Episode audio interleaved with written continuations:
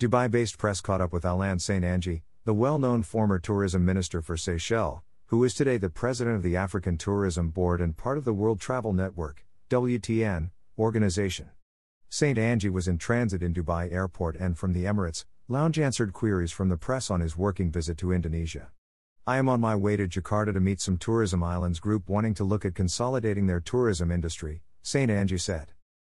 I work closely with friends in successful and respected communication and press organizations and have been approached by some Indonesian developers to make their tropical islands the new tourism destination. Said Alain St. Ange in a Zoom interview. Mr. St. Ange, who is also president of the African Tourism Board and part of WTN, told the UAE press he is going to use his skills and years of expertise to help these islands as the COVID 19 pandemic was easing.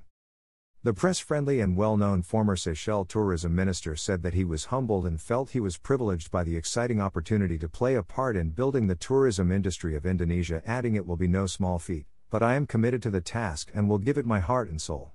I was raised within the tourism industry and have spent my entire working life within the tourism sector, both within the private sphere and in government, and have years of experience to bring to the table. Alain St. Ange is set to work the South South cooperation that is so often talked about, but rarely implemented, and bringing Africa and Asia together with Indonesia as the bridge for key tourism players. Alain St. Ange, who heads the St. Ange Tourism Consultancy based in Seychelles, said he was not leaving Seychelles but expected to take consultancy roles where his expertise is needed. Today I embark on a temporary leave of absence from my island home.